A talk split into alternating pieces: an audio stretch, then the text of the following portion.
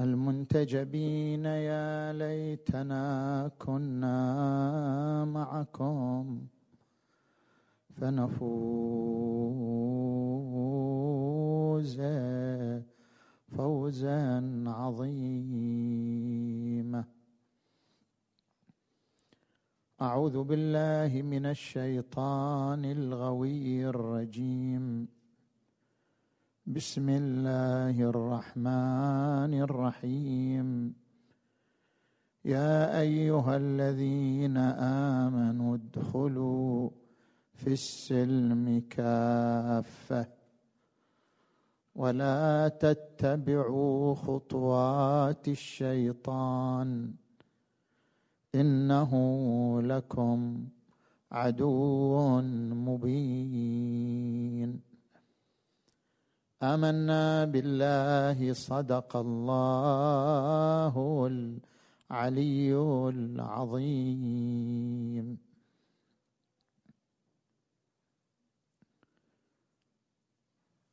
السلم كلمة مشتقة من السلام.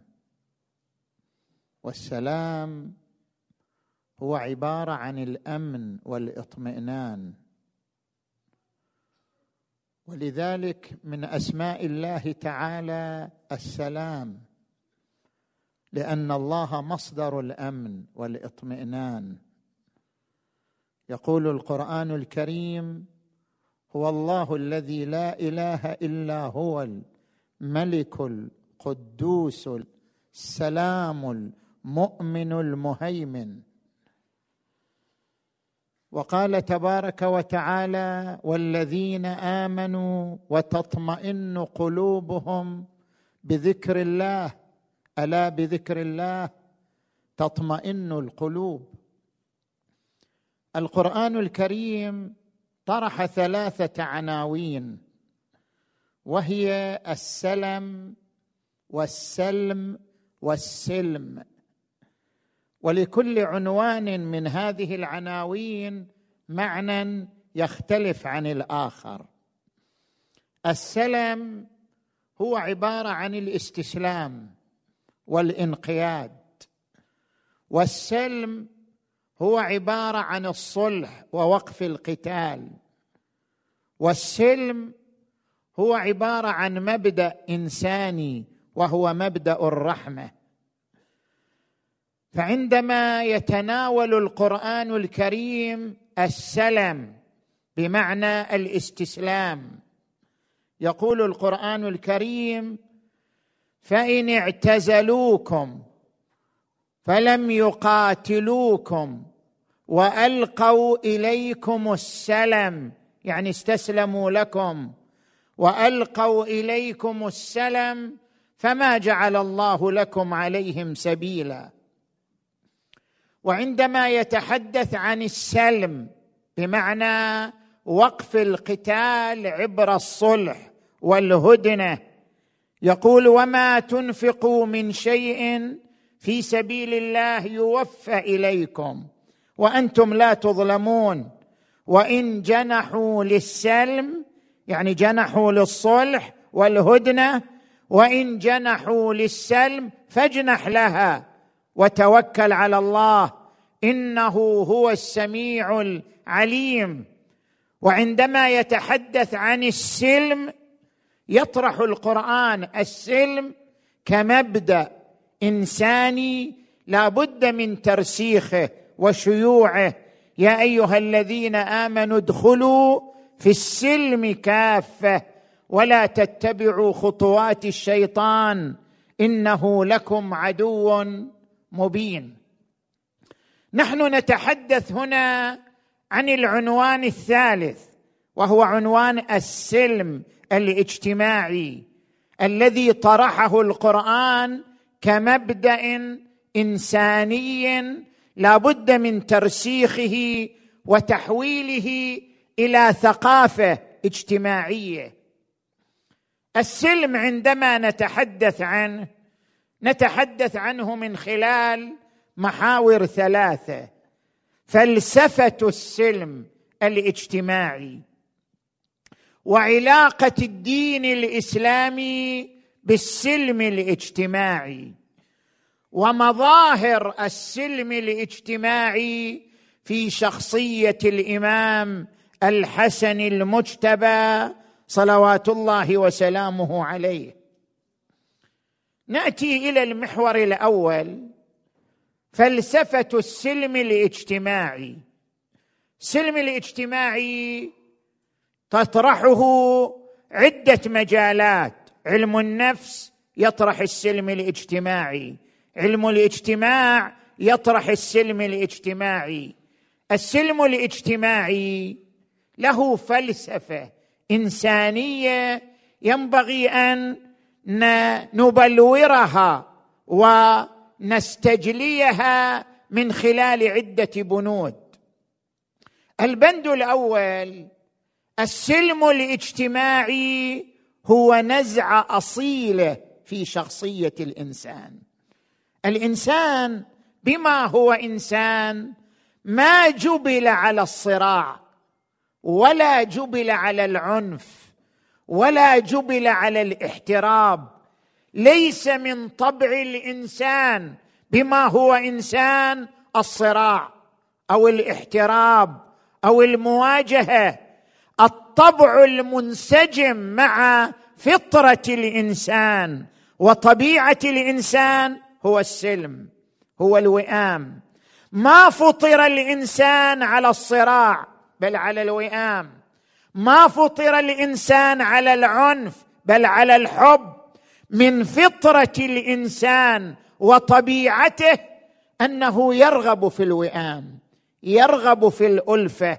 لذلك يركز علم النفس الاجتماعي على أن هناك نزعة أصيلة في شخصية كل إنسان هي النزعة نحو المجتمع. نحو الألفة نحو المحبة نحو الوئام.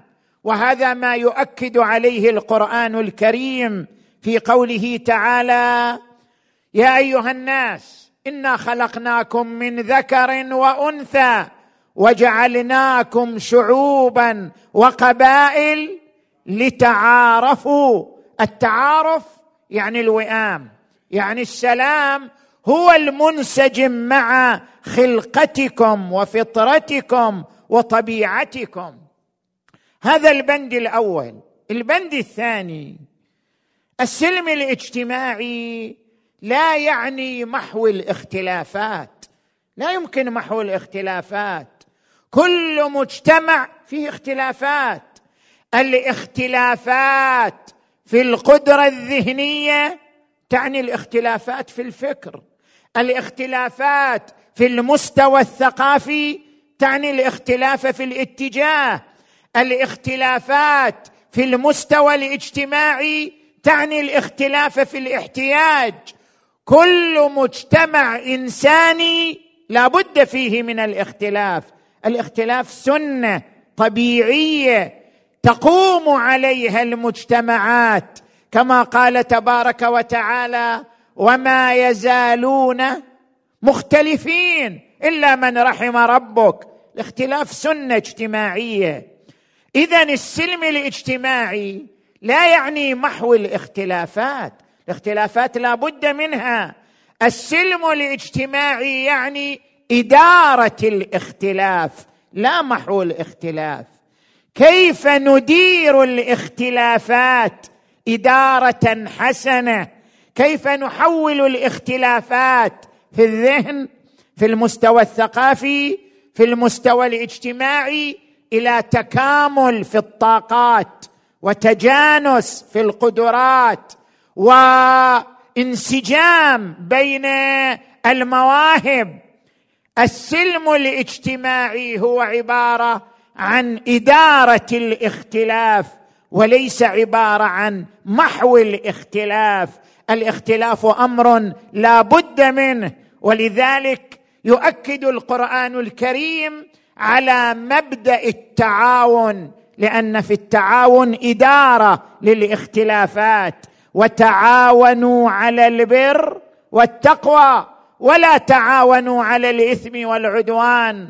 وقال تبارك وتعالى ولا تنازعوا فتفشلوا وتذهب ريحكم. البند الثالث.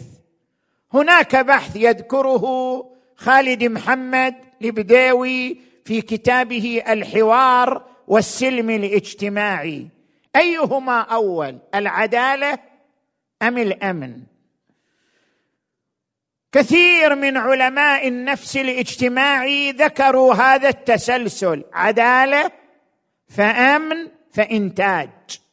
لا يمكن لشعب أن يصعد إلا بثلاثة أركان عدالة ثم أمن ثم إنتاج. العدالة اولا ما لم تعطى الحقوق ما لم تنتشر العدالة لا يعيش المجتمع امنا لا يعيش المجتمع سلاما. وما لم يكن هناك أمن وسلام لا يكون هناك إنتاج. وعطاء وإبداع. لا يستطيع المجتمع أن ينتج إلا إذا عاش السلام والأمن. ولا يمكن أن يعيش السلام والأمن إلا إذا عاش الشعور بالعدالة وتوزيع الحقوق وإعطاء كل ذي حق حقه. اذا العدالة ثم الأمن ثم الإنتاج. ولكن حتى العدالة تحتاج إلى سلم. عندما نريد أن ننشر العدالة نحتاج إلى أدوات سلمية. هل يمكن أن ننشر العدالة بأدوات عنف بأدوات صراع بأدوات احترام؟ لا يمكن ذلك. اذا حتى العدالة التي هي المنطلق والمبدأ الأول العدالة تحتاج إلى أدوات سلمية. تحتاج إلى أدوات أمنية تديرها حتى تنتشر وتترسخ في المجتمع الإنساني. اذا هناك تسلسل أنه لا بد من السلم اولا فتستقر العدالة فينتشر الأمن فينطلق المجتمع نحو الإنتاج والعطاء. هو أنشأكم من الأرض. واستعمركم فيها وقال تبارك وتعالى خلق الموت والحياة ليبلوكم أيكم أحسن عملا. البند الرابع في مسألة فلسفة السلم الاجتماعي. السلم الاجتماعي هو عبارة عن حماية للمجتمع. كيف يعني حماية للمجتمع؟ المجتمع اليوم لا يحمي نفسه بالقوة ولا يحمي نفسه بالصراع. كل مجتمع يحمي نفسه بالإنتاج.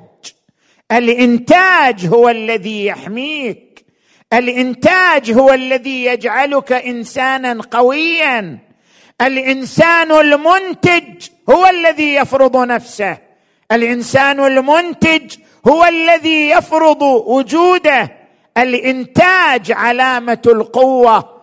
لذلك القوة الناعمة في هذا العالم الذي تحول أسرة وقرية واحدة عبر وسائل التواصل الذي يحمي أي فئة أي شخص أي مجتمع هو الإنتاج.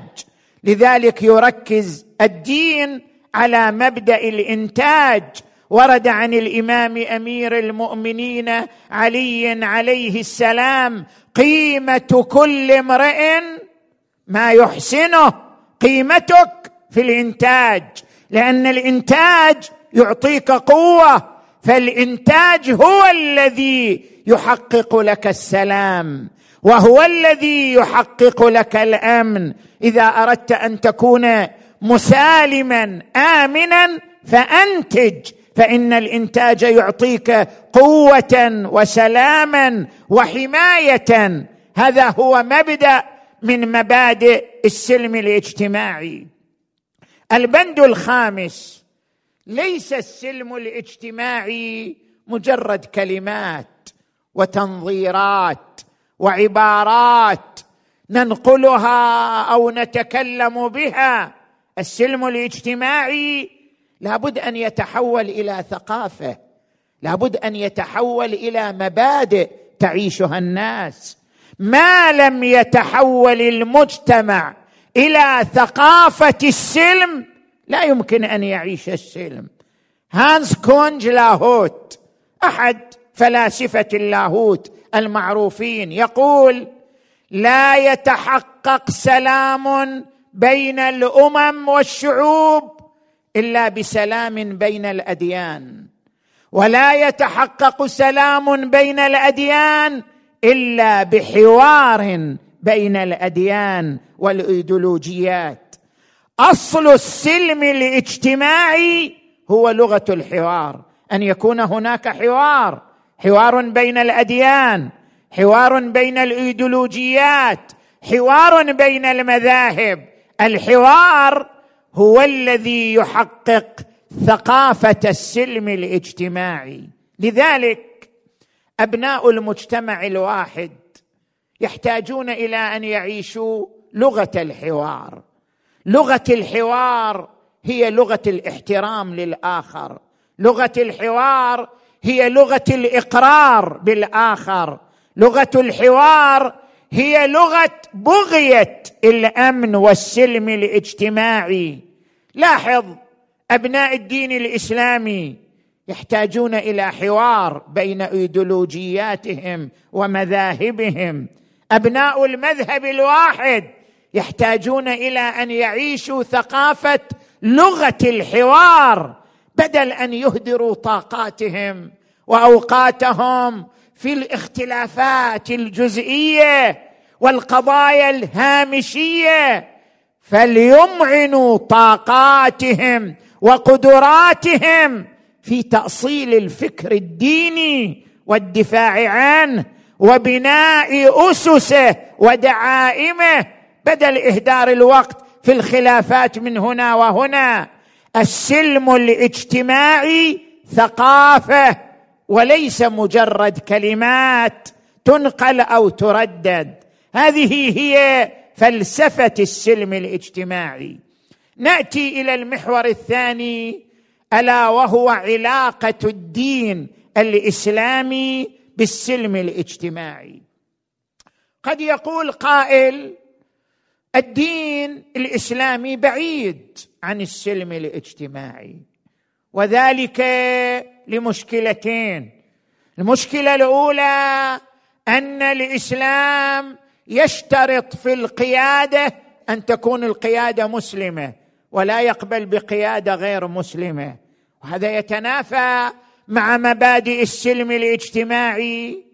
الإسلام عندما تراجع فقه الأقليات في الإسلام تجد أن الإسلام يفرض على الأقليات في المجتمعات الإسلامية أن تدفع الجزية حتى تعيش في المجتمع الإسلامي ودفع الجزية يتنافى مع مبدأ السلم وثقافة السلم الاجتماعي.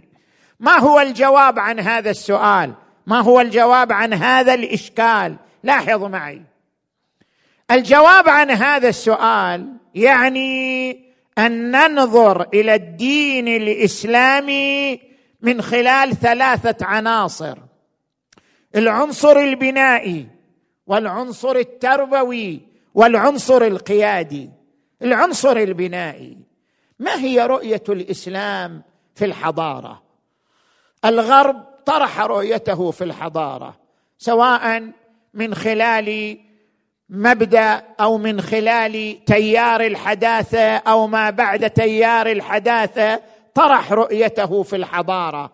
ما هي رؤية الإسلام في الحضارة؟ كيف تقوم الحضارة؟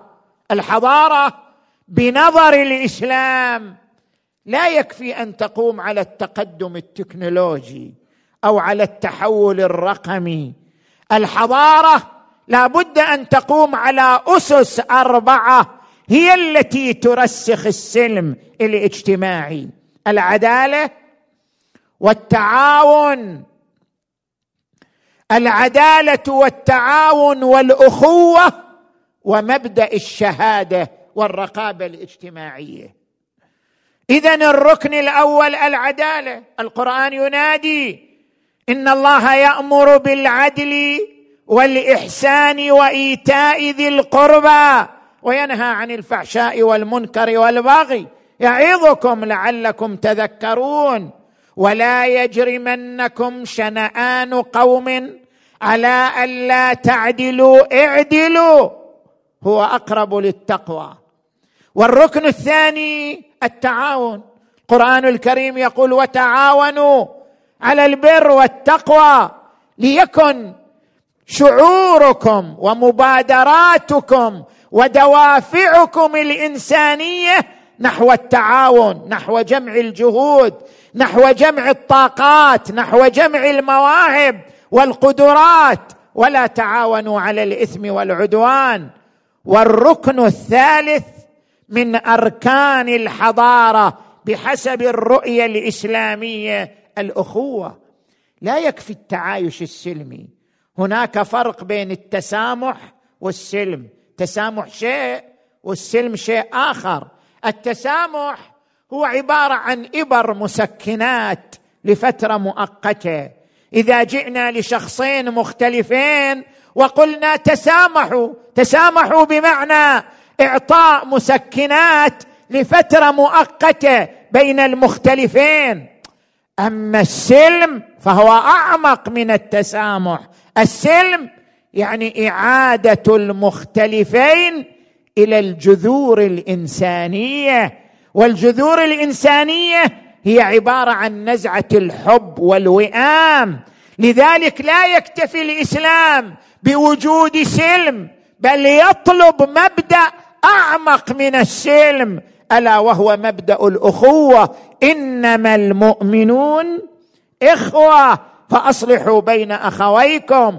الإسلام يشترط أساسا من أسس الحضارة أن تكون هناك أخوة ولا يكفي مجرد التسالم والتسامح والركن الرابع الرقابة. لا تقوم حضارة بدون رقابة بدون شهادة.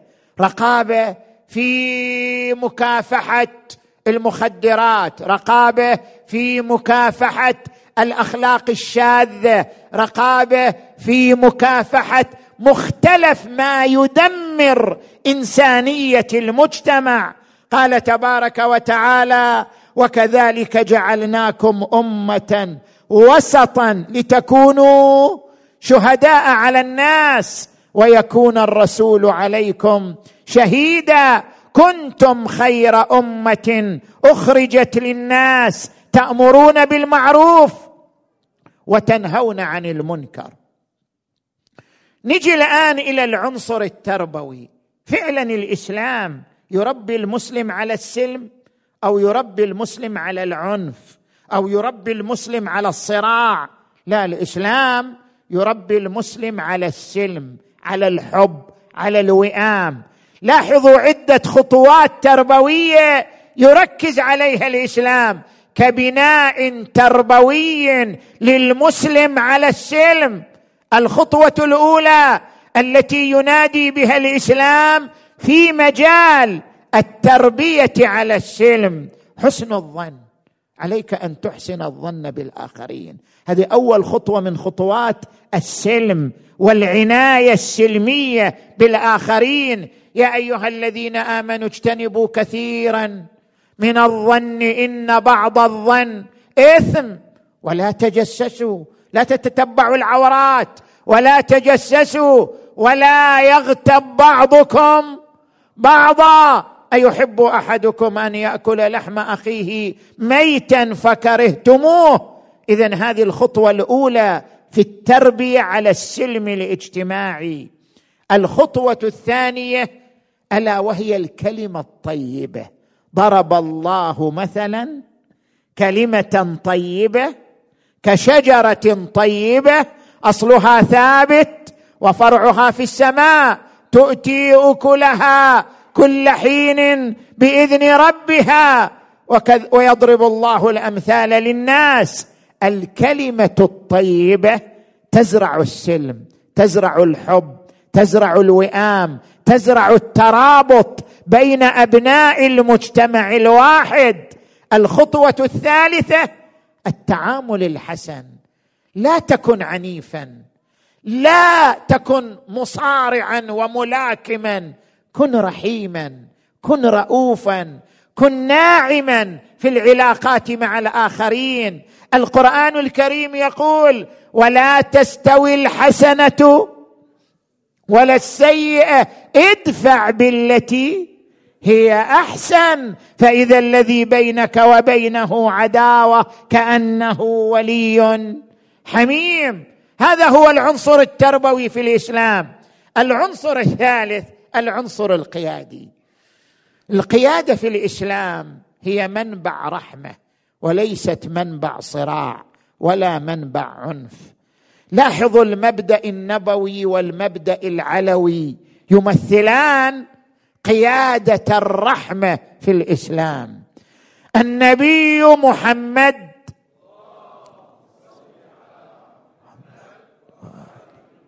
حينما وصل المدينة وبدأ ينشئ مجتمع بأي شيء بدأ؟ أول خطوة بدأها بالسلم الاجتماعي. أقام صلحا بين المسلمين واليهود في المدينة المنورة. أقام صلحا بين الأوس والخزرج وكانتا قبيلتين متصارعتين مدة مديدة من الزمن. أقام صلحا بين المسلمين في مدينة والمشركين في مكة في صلح الحديبية بدأ دولته بمبدأ السلم الاجتماعي من خلال ثلاثة أنواع من الصلح.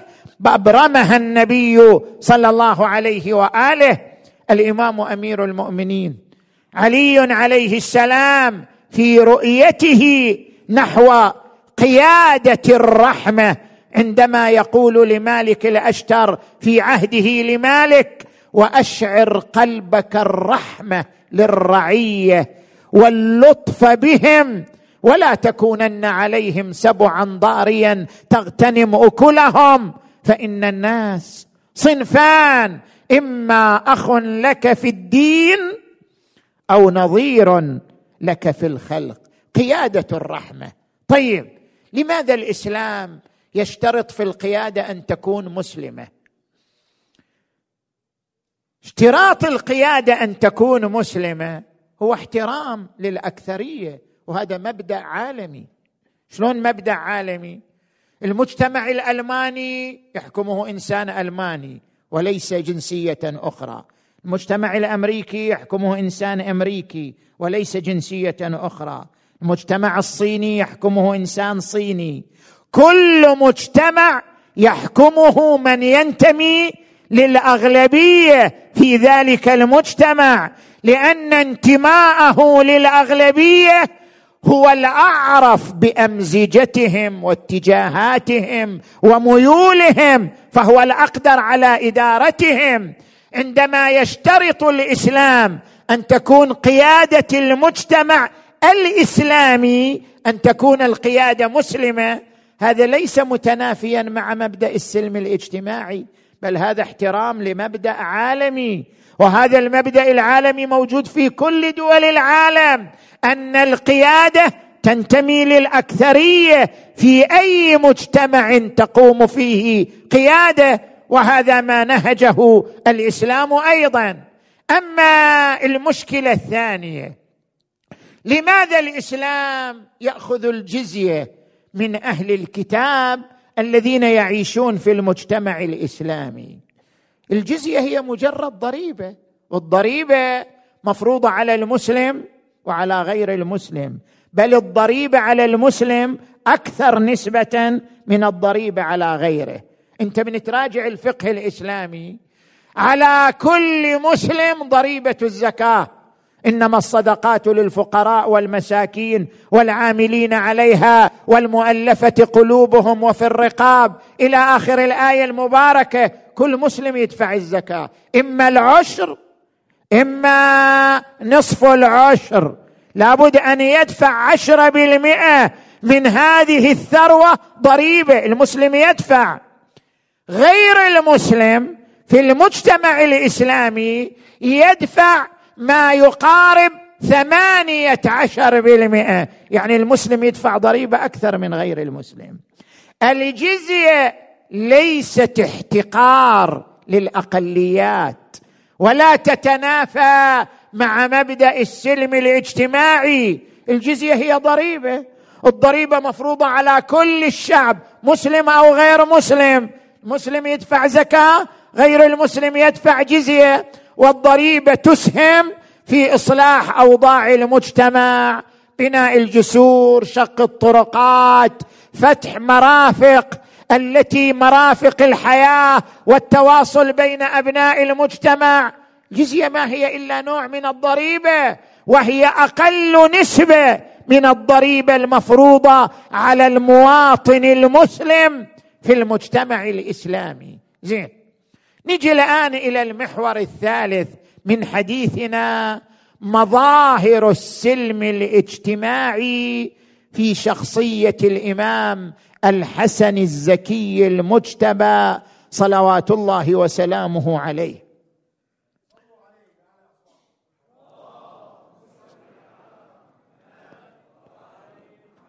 الإمام الحسن المجتبى شكل مبادئ السلم الاجتماعي.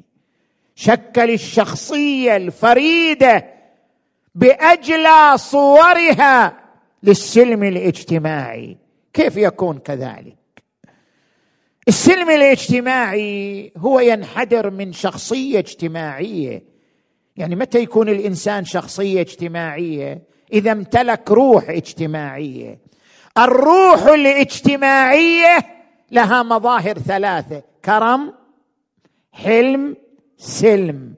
إذا أردت أن تعرف أن هذا الإنسان يمتلك شخصية اجتماعية انظر إلى المظاهر الثلاثة. الكرم الحلم السلم. إذا تجسدت هذه المظاهر الثلاثة كشفت عن كون هذه الشخصية ذا روح اجتماعية إنسانية بأحل بأعلى صورها وأجلى مظاهرها. وهذا ما تجسد في شخصية الإمام الحسن المجتبى صلوات الله وسلامه عليه. نجي إلى مبدأ السلم الاجتماعي. معروف أن الإمام الحسن صالح معاوية بن أبي سفيان.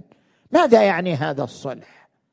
صلح الإمام الحسن لمعاوية بن أبي سفيان يعني أهداف ثلاثة. الهدف الأول صيانة القيادة الشرعية عن الإذلال. ماذا يعني؟ لما نشب القتال بين الإمام الحسن وبين معاوية معاوية كان أقوى جيشا كان أقوى عدة وعتادا. معاوية سيطر على شمال العراق وبعض مدن الجنوب. وأصبح جيش الإمام الحسن جيشا محاصرا. الإمام الحسن أدرك أن نتيجة القتال مع معاوية ليست استشهاد الإمام الحسن. معاوية ما كان يخطط لقتل الإمام الحسن. ما كان يريد يثير الجوانح والنفوس عليه. معاوية كان يخطط لأسر الإمام الحسن. الأسر أقوى بالنسبة إلى معاوية من القتل.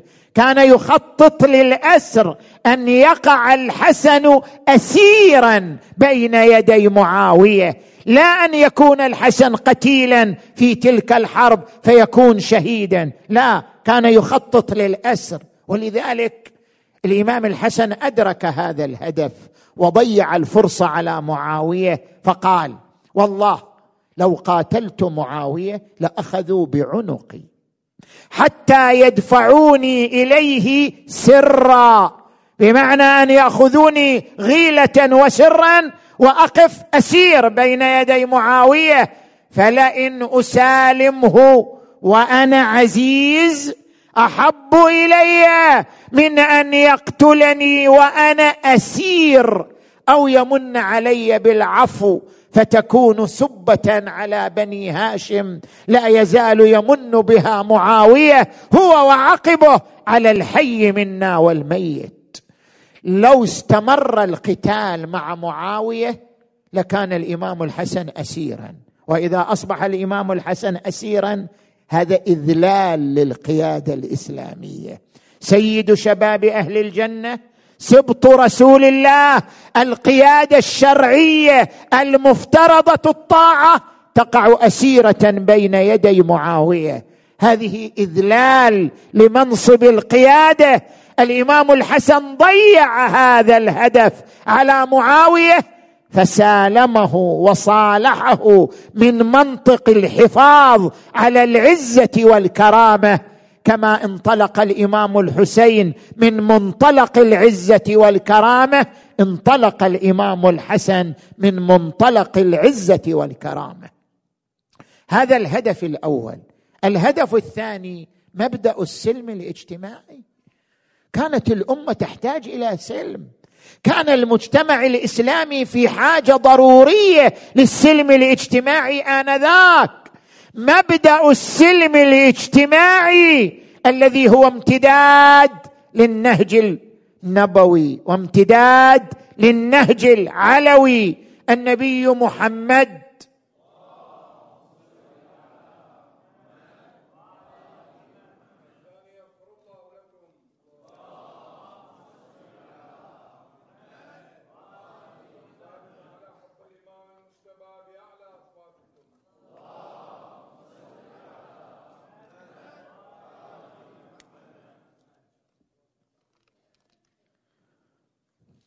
السيدة الزهراء صلوات الله وسلامه عليها تحكي طبيعة المجتمع قبل النبي وبعد النبي. وكنتم على شفا حفرة من النار. مذقة الشارب ونهزة الطامع وقبسة العجلان وموطئ الأقدام تشربون الطرق وتقتاتون القد أذلة خاسئين تخافون أن يتخطفكم الناس من حولكم فأنقذكم الله تعالى بأبي محمد. محمد ويقول القرآن الكريم واذكروا نعمة الله عليكم إذ كنتم أعداء فألف بين قلوبكم فأصبحتم بنعمته إخوانا كان العرب قبائل متناحرة يقتتلون على الدابه والنعجه والفرس. كان العرب لا يفكرون إلا في الصراع والعنف لذلك لم يستطيعوا أن يبنوا حضارة قبل الإسلام ولم يستطيعوا أن يبنوا مجدا شامخا لهم قبل الإسلام. النبي الأعظم صلى الله عليه وآله ألف بين قلوبهم طوعهم حولهم إلى إخوان بنى لهم دولة أقام لهم حضارة أصبحت شامخة قرون متمادية. اذا المبدأ النبوي كان مبدأ السلم الاجتماعي تأليف القلوب وجمع الطاقات. حتى استطاع أن يجعل من السلم الاجتماعي دولة وحضارة في المجتمع العربي آنذاك. وهذا هو المبدأ العلوي. الإمام أمير المؤمنين علي عليه السلام يقول لأسالمن ما سلمت أمور المسلمين ولم يكن جور إلا علي خاصة فما قام به الإمام الحسن الزكي صلوات الله وسلامه عليه ما هو إلا امتداد للنهج النبوي والنهج العلوي في ترسيخ مبدأ السلم الاجتماعي. لذلك قال الإمام الحسن والله ما إن الأمر الذي اختلفت فيه أنا ومعاوية هو حق لي. تركته لإصلاح أمر الأمة وحقن دمائها وحقن دمائها أي التركيز على مبدأ السلم الاجتماعي. الهدف الثالث تقديم الجوهر على المظهر. المجتمع الإسلامي إلى مظهر وإلى جوهر المظهر المساجد. المآذن الصلوات هذه مجرد مظاهر وطقوس. الجوهر وجود فئة صالحة مستميتة في الإسلام وفي تركيز مبادئ الإسلام وفي ترسيخ أسس الإسلام. هذا هو الجوهر. إذا دار الأمر بين الجوهر والمظهر أيهما يقدم؟ القرآن الكريم يقول أجعلتم سقاية الحاج وعمارة المسجد الحرام. كمن؟ آمن بالله واليوم الآخر وجاهد في سبيل الله. لا يستوون. الجوهر مقدم على المظهر. الجوهر هو الأساس الركين للمجتمع الإسلامي. لذلك إذا دار الأمر بين المظهر والجوهر أيهما يحافظ عليه؟ الحفاظ على الجوهر وليس على المظهر. هكذا خضع الإمام الحسن للصراع. إما أن يحافظ على المظهر وإما أن يحافظ على الجوهر فرأى أن الحفاظ على الجوهر وهو الثلة المؤمنة الصالحة من أصحاب أمير المؤمنين وأصحاب الإمام الحسن هو الأولى والأجدر من المحافظه على المظهر. اعترض عليه حجر بن عدي واعترض عليه عمرو بن الحمق الخزاعي في صلحه لمعاوية لكنه أجاب بكلمة واضحة. إني خشيت أن يجتث المسلمون عن وجه الأرض فلا يبقى للدين ناعي. يعني أنا دار الأمر عندي بين مظهر وجوهر. ركزت على الحفاظ على الجوهر وهو وجود الثلة المؤمنة. من دون أن يكون هناك مظهر. إني خشيت أن يجتث المسلمون عن وجه الأرض فأردت أن يكون للدين ناعي وقال ما أردت بصلحي لمعاوية إلا أن أدفع عنكم القتل. يعني أنتم يا أصحاب أمير المؤمنين يا أصحاب البيت العلوي الفاطمي إلا أن أدفع عنكم القتل لأن بقاء الإسلام ببقائكم وانحفاظه بانحفاظكم. هكذا صنع الإمام الحسن الزكي. كما قلنا الروح الاجتماعية هي سلم وكرم وحلم. السلم تحقق من خلال الصلح والكرم تحقق بما شهد به التاريخ من كرم الإمام الحسن الزكي سلام الله عليه. جاءه رجل طرق بابه أخرج إليه الإمام الحسن صرة الدراهم والدنانير وناولها إياه. قال سيدي هل انتظرت مسألتي وعرفت حاجتي؟ قال نحن أناس نوالنا خضل يرتع فيه الرجاء والأمل تجود قبل السؤال أنفسنا. خوفا على ماء وجه من يسل لو عرف البحر فيض نائلنا لغاض جدبا وإنه خجل.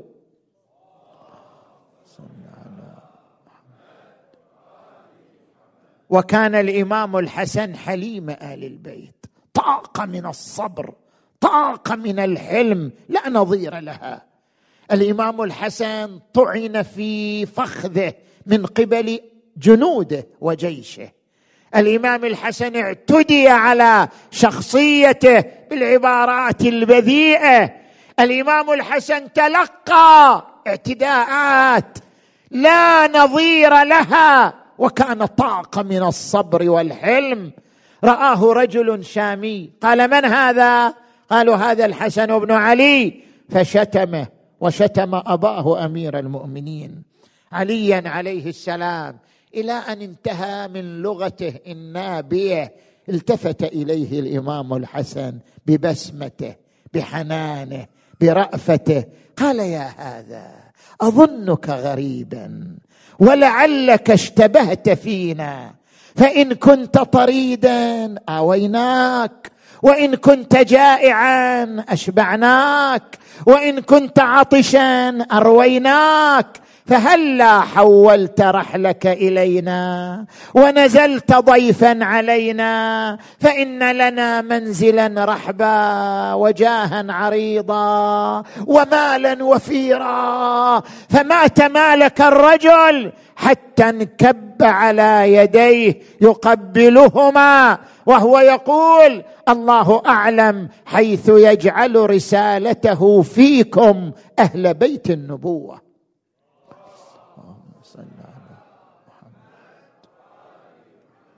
وعندما صالح الإمام الحسن معاوية لم يصالحه من موقف الضعف والجبن بل صالحه من موقف العزة والكرامة.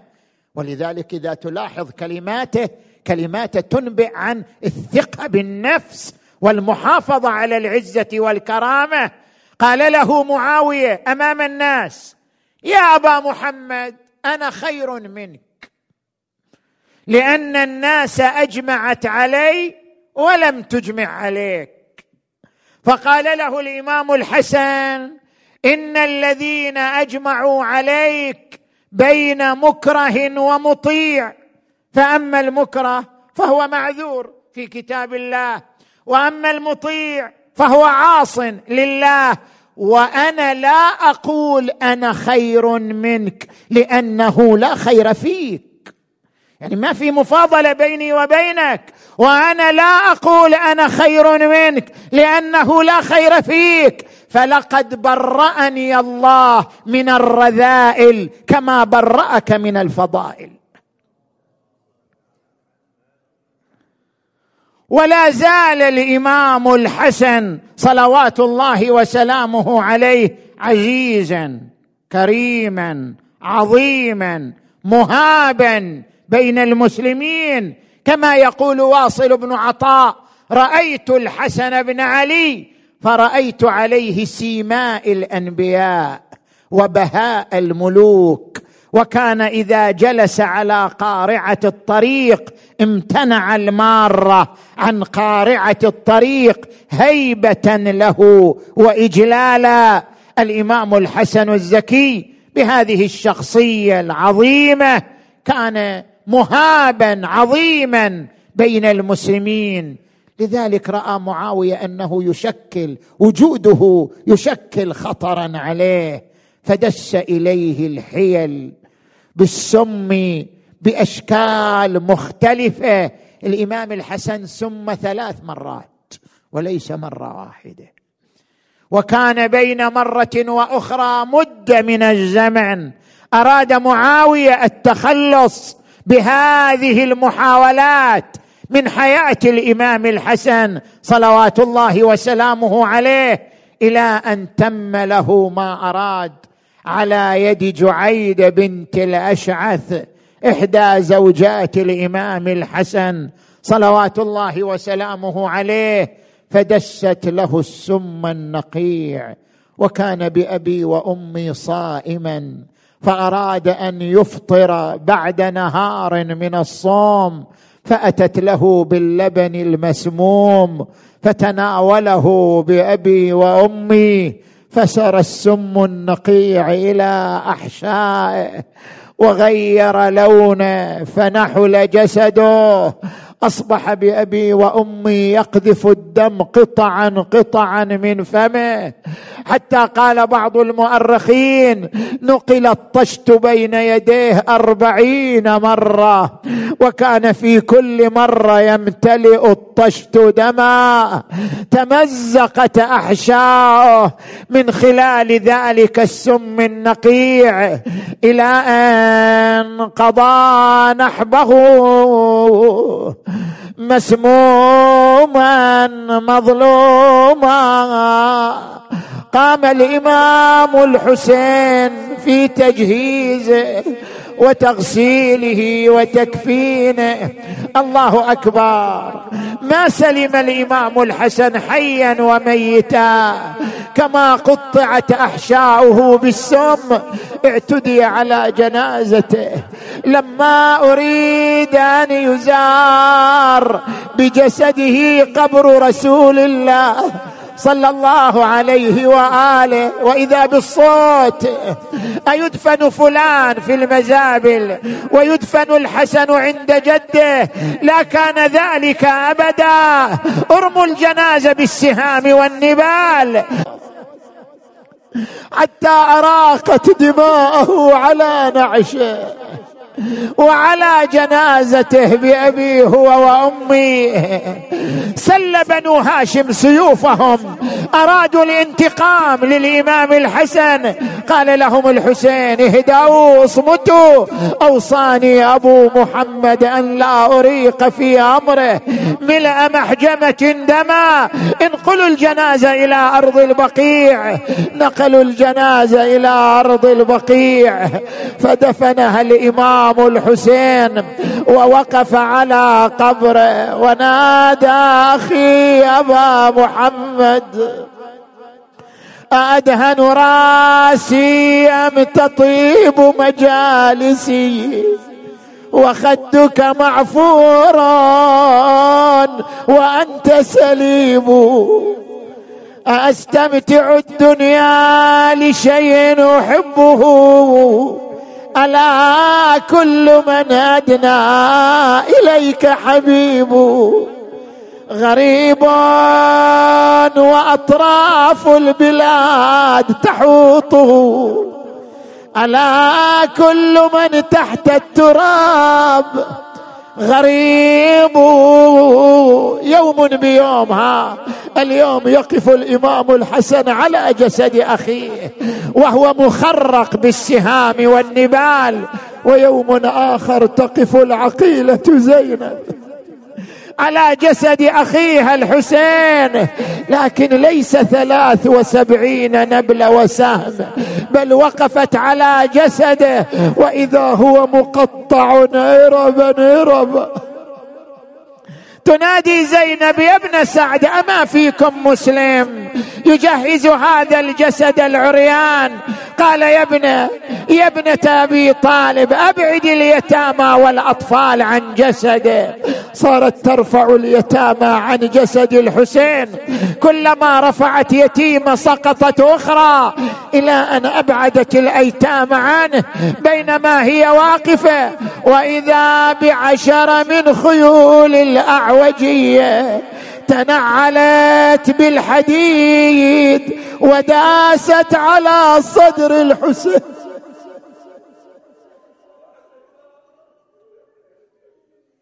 ساعد الله قلب العقيلة زينب توجهت نحو المدينة نادت جد يا رسول الله صلى عليك مليك السماء هذا حسينك بالعراء محزوز الرأس من القفا مسلوب العمامة والردى. يا جدي ما حد وقف دونه ولا نغار غمض له عيونه. إي والله يعالج بالشمس من خطف لونه. ما غسلوه ولا لفوه في كفن يوم الطفوف ولا مدوا عليه رداء يا الله. الليلة ليلة الجمعة ليلة الإمام كريم أهل البيت الحسن المجتبى. توسلوا بالحسن المجتبى في قضاء حوائجكم وتيسير أموركم. بسم الله الرحمن الرحيم. أمن يجيب المضطر إذا دعاه ويكشف السوء أمن يجيب المضطر إذا دعاه ويكشف السوء أمن